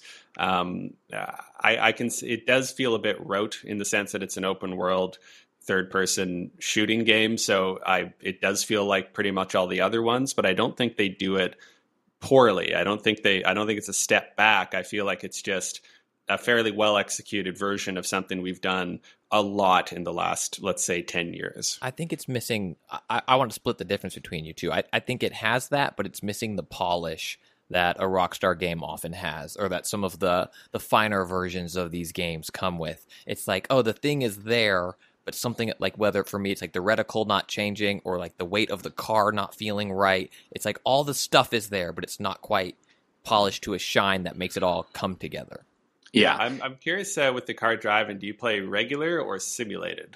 I tried both. I've defaulted back to regulator. I defaulted back to regular, but I played with simulated some. That didn't make it more fun. No, simulated makes it more drifty and spinny and squealy. In fact, I found the simulated driving model made the game feel actually a little bit more like Driver. Huh. You remember Driver from the place? Was that PlayStation or PlayStation 2? I think it was PlayStation 2. It kind of makes me feel like the car feels a little bit out of control, but not in necessarily an unfun way. Like, I've been playing Forza as well, and I found Mafia 3's driving to be fine. Like, again, like most of the gameplay stuff in it, I haven't come out feeling like, oh, they're doing this really poorly. I just kind of come out feeling like, yeah, it's an open world game, and this is what you get. And the stealth's pretty good. So, you know what? For what it's doing, I think it does it. I agree that the stealth for me is the most fun part, and it's kind of something you don't really get in a GTA game.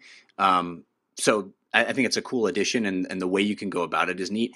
I should check the options about non-lethal kills, because I just felt like I was murdering everybody. But no, just non-lethal. You will choke a lot of people out. You will not stab them. That's not even my kills are genuinely make me feel very squeamish. It's brutal. That knife. Oh, it is. It's, yeah. But that's not even really the biggest part. The chat room is going crazy about me criticizing the murder aspect. And I understand we're in a video game. It's a shooter. You shoot people. That's what you do. I just felt like it is the same, in kind of the same criticism we had for Gears of War.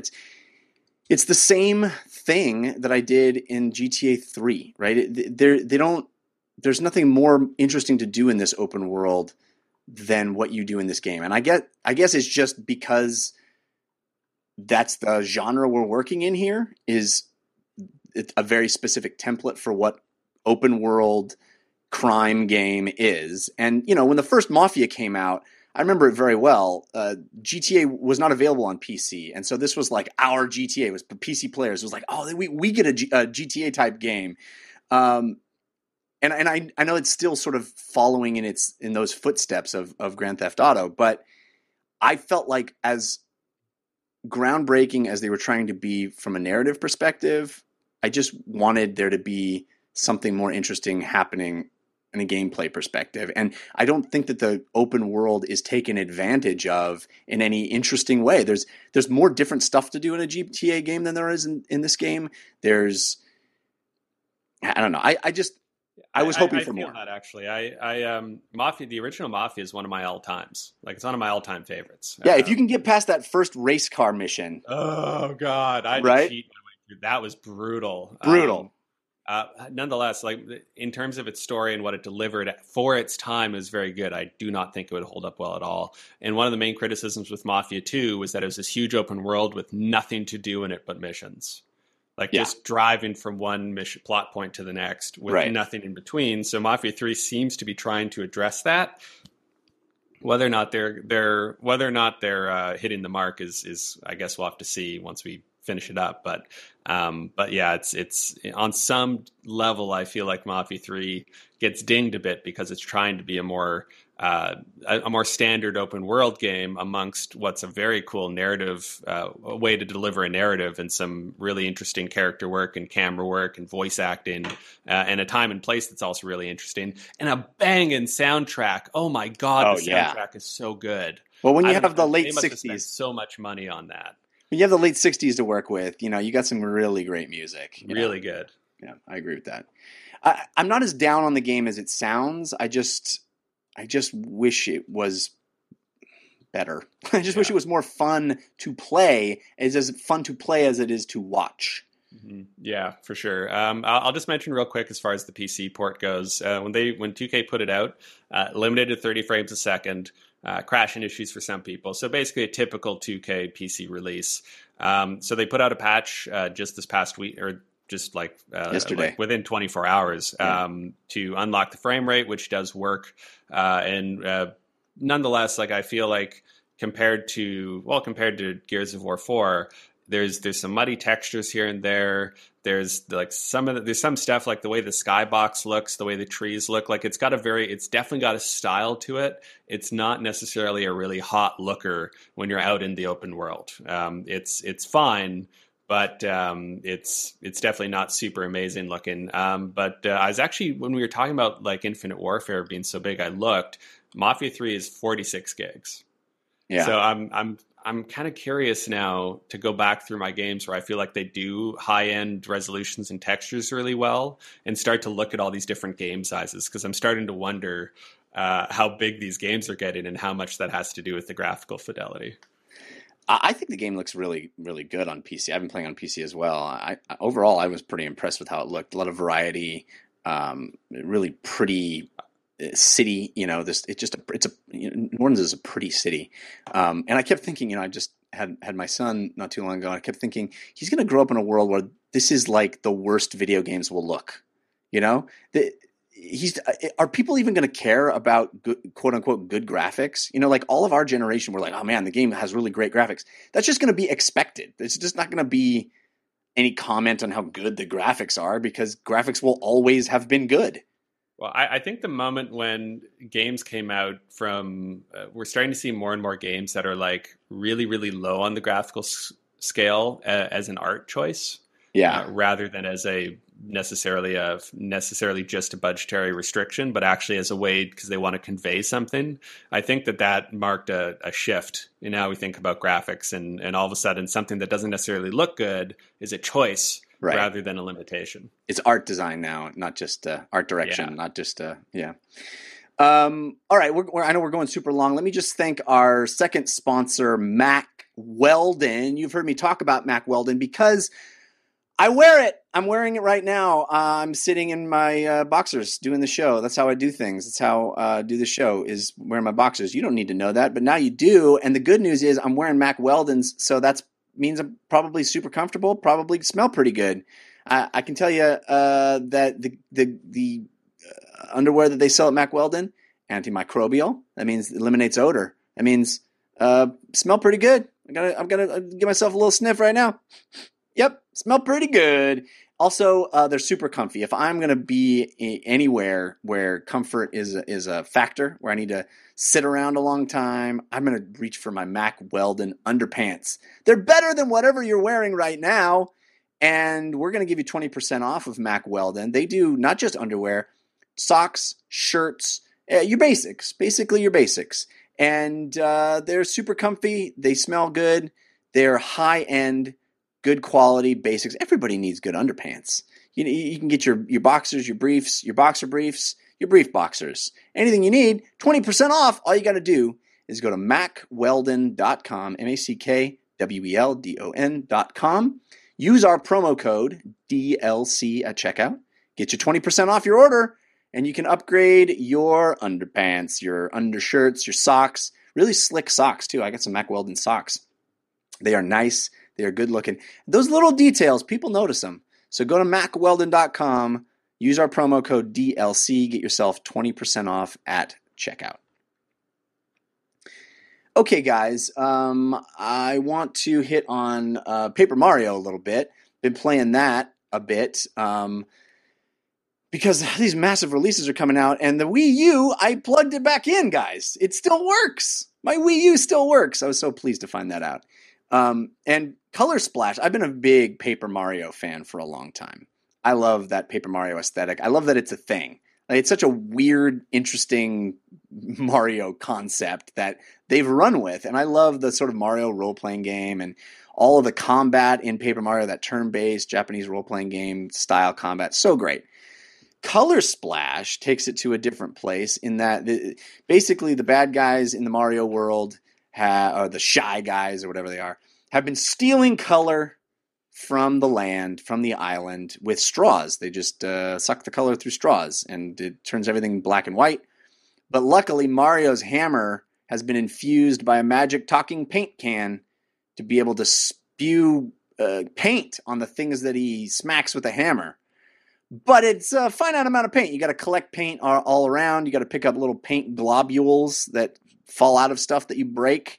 Pick up paint globules, fill your paint can hammer, and then smack black and white things until they have color, saving all of the toad people in the land. Sounds pretty conventional. Nothing weird about that at all. It's actually really fun. And my goodness, a high-definition Paper Mario looks so good. That crispness really just pops. The color and the crispness of the two-dimensional paper people and the paper world that you're in. Really clever ideas of the paper world and how things play. There's a sequence where like somebody bends the whole paper world into a crumple and you have to uncrumple it basically by smacking it with your paint hammer. There's a lot to like. I mean, it's a Mario game, so you're going to be, pushing A through tons of very slow scrolling text. But at least it's written in a clever way. Man, that is annoying to just A through text all the time. When are they going to get rid of that convention in Nintendo games? But again, at least it's written well. Little kind of cute, funny humor stuff. And the central mechanic of running around and smacking stuff with your paint hammer, because the way the paint just sort of spews everywhere out of your hammer. It's really satisfying on a very basic level of just drenching things in paint that comes shooting out of this hammer. The combat, though, which you do a lot of in this game, for some reason has been switched over to a card-based mechanic where you collect these cards that give you attacks. And I guess because they're still trying to justify the Wii U gamepad, what happens when you get into combat is your gamepad changes to a display of all the cards you have. You reach down with your finger, you select a card that is the attack that you want, a jump attack or a hammer attack or maybe a double jump attack or whatever. You select that card, you swipe up with that card. Now you've selected that card. Now you want to add paint to that card because most of the cards come black and white. Adding paint adds power to your attacks. So you press the card and hold down for as long as you want to add paint to the card. It's kind of unclear as to how much power paint, what's the power to paint ratio, but it basically if you have paint, you're going to fill up the whole card. At least that's what I do. I guess there's some strategy in filling up partial paint, or if you only have enough paint to fill up partial. It's just not clear as to what benefit that gives you or not gives you. Anyway, you paint your card by holding down your finger, and then you flick the card forward to engage the attack. Then you look up at the screen, you see if it worked, see if it killed the guy, push your A button to interact on the jumps, to time your jumps the way you've always done in Paper Mario, and then you're back to your Wii screen, selecting a card with your finger, swiping up to select that card, painting the card with your finger, pushing it, holding it down. Oh, sometimes you get pre-painted cards that you loot, but guess what? You still have to go through the step of going to the paint and selecting done painting. Even though it's pre-painted, there's no possibility that you would need to paint it. You still have to select done. Then you flick it up to attack, back to the screen. It is so tedious, guys. It is so tedious to fight, and you do so much fighting.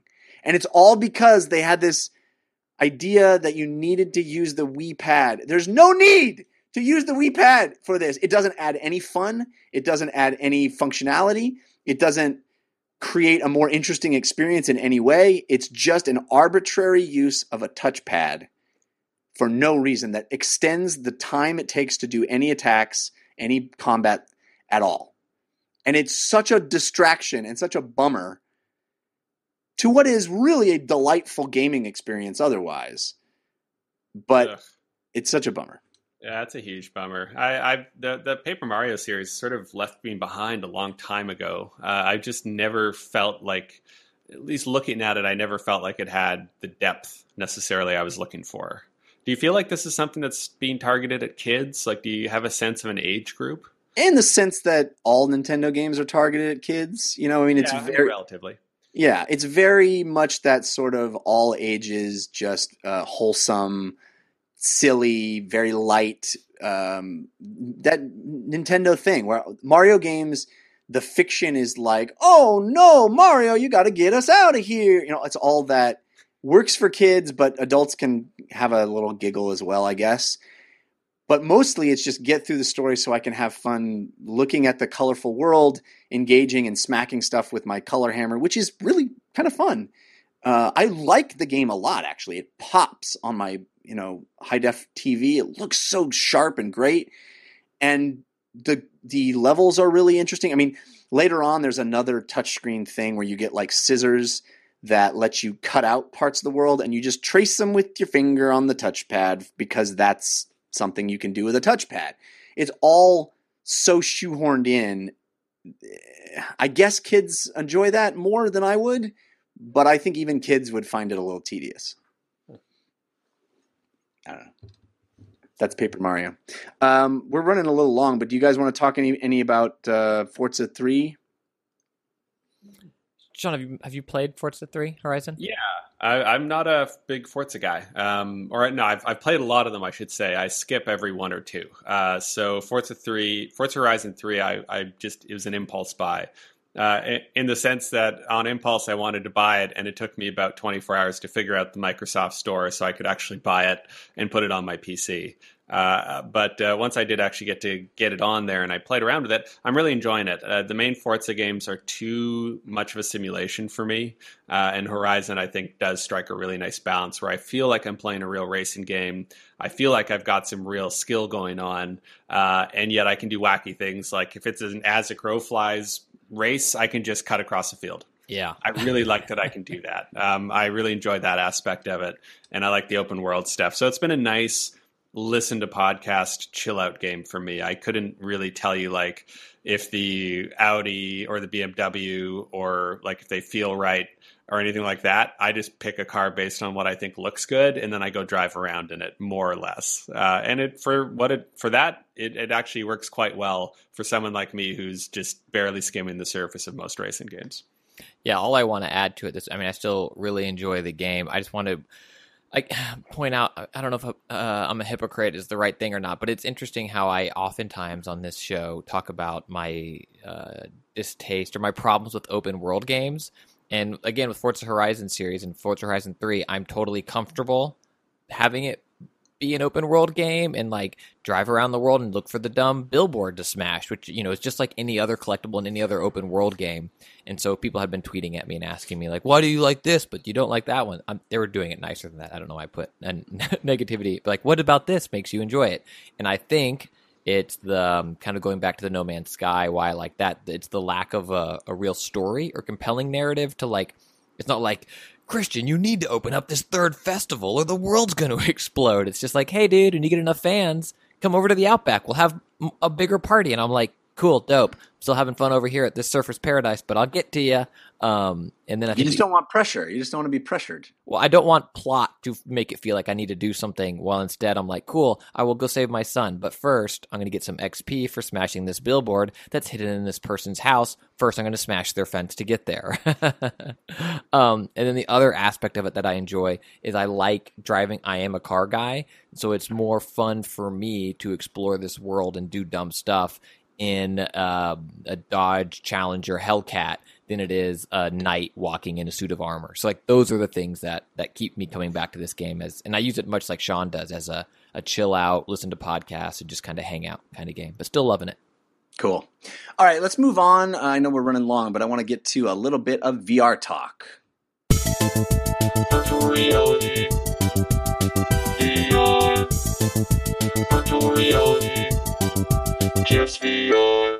I always love having you on the show, Sean, because you are in the VR world with me. You've got your Vive. We've talked about it at length. What are you playing lately?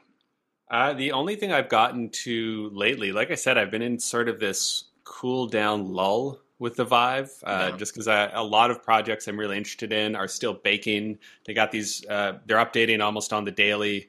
And at some point I was like, okay, like, I'm actually quite busy with my day job and everything else too. So I've just decided to let things bake for a while, especially since we have all these big AAA games coming out to play as well. Nonetheless, though, the one thing I did get into was Vanishing Realms. Oh, God, that's my favorite one. Vanishing Realms is really good. And they came out with an update about a few weeks ago that they added some new levels, added some more content, and then they also completely rewrote the combat engine. So if you one guy making that game. Oh, so I shouldn't even be saying they. That's amazing. Like it feels, it's one of the most complete feeling games out there. Yes. So he put in a new thing called Warrior Mode that when you enable it, it makes the sword combat against the enemies a lot more flowing. So basically you've got your right hand would be like the sword if that's what you grab it with, and your left hand could be like a shield. And so when you approach a skeleton to fight it, right, you got to remember like all VR always sounds so dumb when you're talking about it. It sounds like a lame game, but when you're actually in there, so when I say you have to, when you're fight, you have to walk up to a skeleton.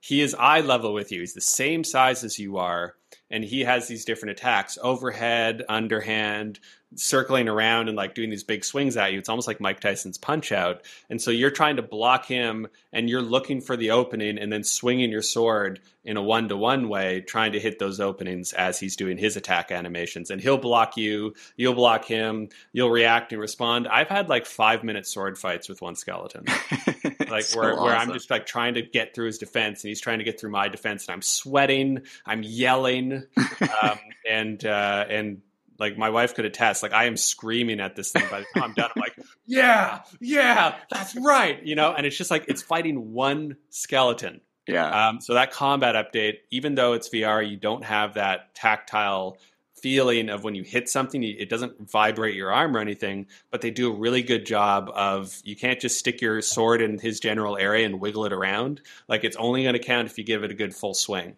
Yeah. So it really, and when you block somebody, it kind of, the way the sound and the way it bounces off, even though you don't get that physical feedback, you still have a good sense of where things are, why you hit or didn't hit. The enemies have good animations to reflect where they're swinging or how they're being hit. It's really, really good. And it just makes me very excited for what the future holds. Like it's, that's one guy who just figured it out and did a really good job of it. And we're seeing a lot of other games now that are doing similar. So we get so many tech demos and things. Somebody's going to nail this perfectly in the same way that Longbow nailed bow and arrow really, really well. Yeah, I always talk about Vanishing Realms as like, have you ever wanted to be Link from Legend of Zelda? Guess what? That's that game. That's the experience of feeling like you are Link, because it's got that wonderful cartoony aesthetic. And I mean, just inside Vanishing Realms, just like looking inside a stump of a log and finding a treasure is like the most thrilling, exciting thing, because you are physically looking inside a log stump and physically reaching in and grabbing a treasure out of it. It's awesome. Yeah. Yeah, it's so good. So that's been my go-to. I've just about finished it, and there's been some really cool scenarios in that too. It's been really neat. I got a chance to play a game from Ninja Theory. Actually, it was a game jam game that they made in just a few hours. The folks from Ninja Theory for Vive. It's called Dexed. And it's awesome. It's really fun. I mean, it's a very simple idea. It's basically Panzer Dragoon or Rez in the sense that you are painting targets and then releasing your gun to release the bullets, you know, how you would do in those games. But the trick here is that one of your Vive controllers is fire. The other of your Vive controllers is ice. You're moving through these levels just like in Panzer Dragoon. On rails, you're kind of in these really beautiful, vibrant environments. You're moving through on rails, and then you see fire and ice enemies around you, or fire and ice nodes, or fire and ice projectiles, whatever it is. And you have to use the opposite one. So it kind of messes with your brain. When you see fire, you have to use your ice shots, and when you see ice, you have to use your fire shots. And if you shoot the wrong one, you get penalized. It'll mess you up. They'll shoot back at you. But you're trying to string together these point combos by painting the right colored thing. And of course, sometimes there'll be strings of enemies that are like fire, fire, ice, fire, fire. So you like paint, and then you've got to skip over the one in the middle and then paint the other two. All the while you're moving through, they're moving. Pretty cool. And it's because it's so beautiful, the game is really, really fun. I thought it was smallish game. It was a game jam game that they made in a few hours, but proof of how a very, very familiar concept works really, really well in VR. I also want to read quickly an email that we got at dlcfeedback@gmail.com. This comes from Jonathan. He says, "Hey there, Jeff, Christian, and guest. I've been a gamer since the early days of NES and have bought into every generation of console since. For a while, I've been a listener to the VR segments, and I thought to myself I wouldn't buy in. Since I have the PS Move, which I rarely use anymore, I want the tech to improve from its infancy and the cost to drop a little bit. I'm of the mind that it may also be a little gimmicky. Remember the Power Glove? Well, that is until 3 days ago. The mall here in Ottawa, Canada, has one of the PlayStation VR road shows. And in listening to Jeff Christian and your guests of the week gush about how awesome VR is, I really wanted to try it out and see what all the fuss is about. Well, it has been 4 days now, and I've been back to try more games each and every day. Maybe I just love VR now. I really want the other listeners who may be undecided to jump into VR to make an effort to get to a road show and try PSVR, and not just take the word of you, although you speak the truth. It really is a try-before-you-buy scenario. I tried as many as I could. Battlezone, which feels like I'm in the world of Tron and is so cool. Ocean Descent, which is breathtaking. Eve Valkyrie, which is a teaser for just how gobsmacking the X-Wing mission in Battlefront could be. And Headmaster is deceivingly hard. It's the soccer goal simulator. He goes on to say he's frustrated that the EB Games in his area only had a few pre-orders, and it looks like all of the employees used them up. And he's hoping that Sony can see how popular the product is and get more of them out there, because he wanted to pre-order it, and it's all sold out. So he says, VR is an amazing thing. Let's hope Sony will do the right thing and make them more available. Sincerely, Jonathan. I thought that was cool. And I agree. Has that been your experience, Sean? Is that people who try it like it? Yeah, I've yet to have anybody say shrug after they try it out. Everybody's pretty into it. I'm very, very, even just from a social dynamics perspective, I'm really interested to see what PlayStation VR and the news and the talk around it looks like in January. I'm really curious to see, once we get through, you know, Black Friday and Christmas and all that other stuff, I'm really interested to see what kind of impact this has on the zeitgeist, if we're still going to be in for a slow, steady march on VR, or if there's going to be a big cresting wave in popularity, and if it's going to kind of amount to something in the long run in terms of where the industry's at and how it's growing. Christian, what's your current status as far as whether or not you're going to keep your pre-order for PlayStation VR? It's still kept shipping soon. That sounds about right. I really want to play Rez. I really want to play Batman. I know it's only 90 minutes or whatever. There are experiences on it that I really want to play. It's just, I mean, I don't want to say again that you were wrong saying that free things don't influence your opinion on something.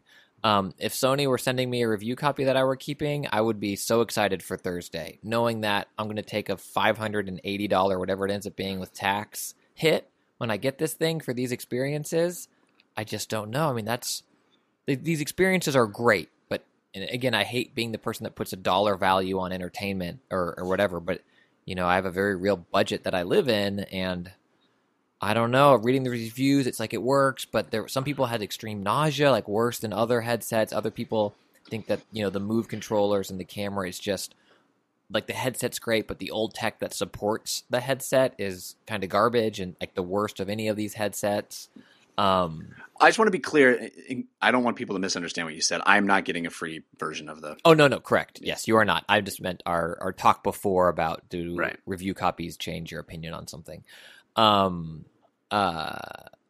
It's just like, what do I really want, Jeff? As I wanted Oculus Connect to talk more about, how they're including diversity and kind of, champion that instead of doing like the 5-minute talk they did about it. So I want to be able to get behind my Oculus again. And then I want to find out that Batman Arkham only has like a 6-month exclusivity window on PSVR. And then I'll just be happy with what I have. Dude, that's my dream. Tell me those games that they showed at Oculus Connect weren't rad. Robo Recall looks so fun. I'm not going to talk about them. I knew you wouldn't. Okay. All right. Let's move on. We are running so long. But I want to hear real quickly a little bit of tabletop time.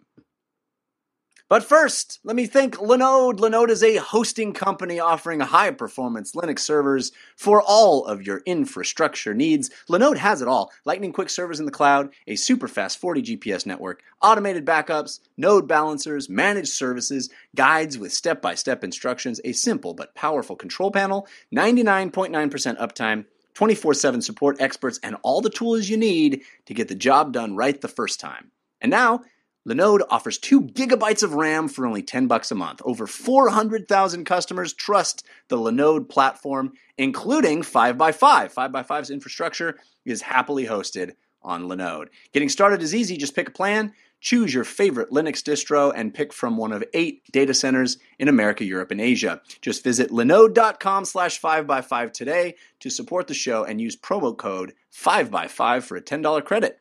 Linode. Simple, powerful, reliable.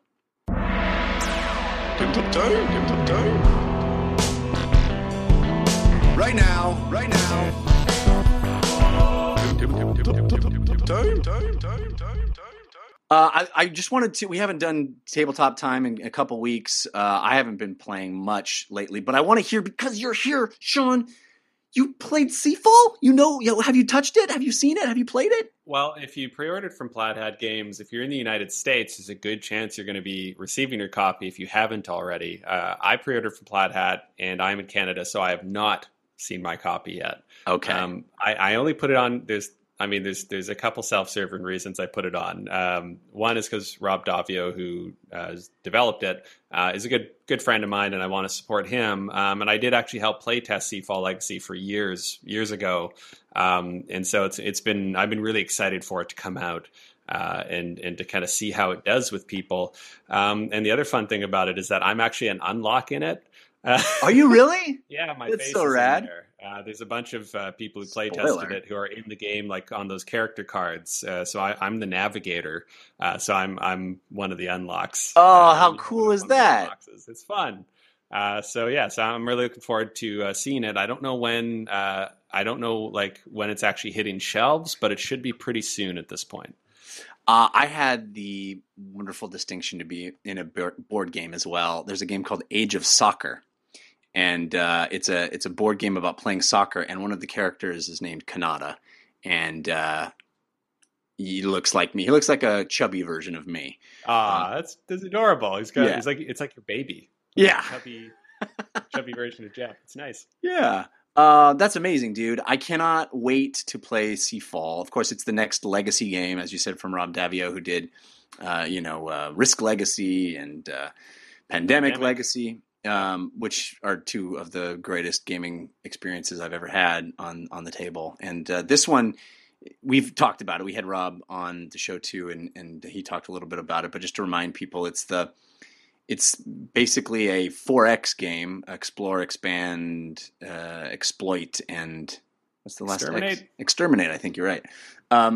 Anyway, so it's massive creation, whereas the other Legacy games were built on the backs of existing board games and modified. This is from the ground up, built an entirely new kind of game, his own creation, and then also legacyized it so that it evolves as you play it, which sounds just wildly ambitious and cool. I don't know if you're able to talk about your, playtesting experience, but was it frustrating at all, like to play a game in various states of its creation? Frustrating is not. You got to have the right attitude. It's like you're going to break it, right? Like so at some point it almost becomes this funny kind of cooperative experience where you're seeing how long you can keep the machine running until it all falls apart. Like until somebody does something so unexpected that the whole thing completely. So, and it's really kind of fun too when you're playtesting for a really smart game designer, because you'll play it once. And he's like, oh, like he kind of sees the matrix. He's like, okay. And then he takes the whole thing away. And then 2 hours later, he puts it in front of you again, and it's completely different. That's wild. Or you pull a card, and he's like, oh, no, I don't. He snatches it out of your hand, and he scratches something out, and he writes something on it, hands it back to you, and then you do that instead. So it's kind of like you're sitting in a room, and it's being built around you almost. So Is it frustrating? If I was in a position to be like a professional playtester, like I feel people who do Q&A on video games, like there's a part in Gears of War 4 that was so frustrating. My Corey Banks and I were playing the co-op, and we were so frustrated at it. And I was thinking, like, if I was in Q&A, I probably would have had to play this frustrating thing for like weeks, if not months. Oh yeah. So board games. It was probably more frustrating when the Q&A person was playing it. My God, right? They do good work for us, and they're so unsung. But in board games, it's like it's kind of fun, and a lot of times the way you break it is so funny. So it's a neat experience. That's awesome. All right, very brief tabletop time this week, but we will be back next week talking about more games. Let's wrap up the show now. We do have our parting gift coming at you very soon, so stick around for that. But I do want to thank Sean Andrich for being with us. Sean, always awesome to be able to get you, and thank you for so much for giving up your day off to hang out with us. Oh, it's absolutely my pleasure. It's a highlight of the long weekend for sure. Cool. Let's let people know where they can keep up with you and the awesome stuff that's happening over at Gamers with Jobs. You can go to gamerswithjobs.com. That's our main hub for all that stuff. We do the conference call podcast. We're just wrapping up our RPG podcast called The Unmarked, which actually Rob Daviau has been our GM for that. And that's been a really fun time of collaborative storytelling. We're about 2 or 3 episodes away from being complete on the story. So it's like, awesome. You'll be able to download it all and just listen to a complete story from beginning to end with no fear that we're going to abandon it or something like that halfway through. So that's been really cool to do. If you want to hit me on Twitter, it's at Certis, Certis. Don't ask why. I always say this when you're on, but Gamers with Jobs was my first home. The first community I found many, many years ago. First time I felt like I was with my own folks on a website. And for that, it's always had a very special place in my heart. So, well, thank you. My first World of Warcraft guild was the Gamers with Jobs guild. Good people there. Christian, how about you? What do you got going on this week? I don't know when it comes out or if it's live or not. And I think I can say it. If not, sorry. But I'm doing something with some of the Screen Junkies crew this week. I don't know if it means it will come out this week or not. I know you've worked with some of those guys, and they do fun, good stuff. I love Hal and a lot of the content they create. So if it's not live this week, look for it soon after that, I guess. I know some other shows they kind of release as seasons and the like, but there should be some cool stuff that you will see me in over there. Still, I'm playing a lot of these games on Twitch, not full playthroughs. I'm not doing walkthroughs of the games, but if you want to, see Mafia 3 when I get my regular boring, didn't pay $100 copy of Gears 4, I'll be firing that up this week, along with all the other fall releases. It's twitch.tv/Christian Spicer and archived over on YouTube, which is Christian Spicer 713. And November 15th, I will be recording my second comedy album in San Diego at Lestat's, which is 3343 Adams Avenue in San Diego. We're all going to die. It's free to get in, all ages. The material is probably not appropriate for all ages. I will be swearing. It will be blue, but all ages are welcome. And it's November 15th in San Diego. So if you are there or around, or know people that are, mark your calendars and come out to the show. I'd love to include your laugh or your arms folded disdain on the album. What about you? I think if you end up doing a third album, Arms Folded Disdain is not a bad title. It's not bad. Well, that's probably the title for this album if it doesn't get released, because there will be too much of that. But it could be the excellent title of this episode of the podcast. That's a good point too, yeah.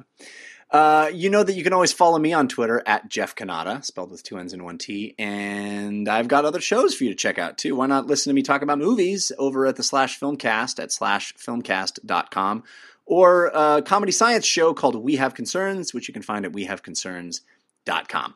All right, let's wrap the show up with our parting gift. Hey, give us a suggestion of what to do this week. Give us a parting gift.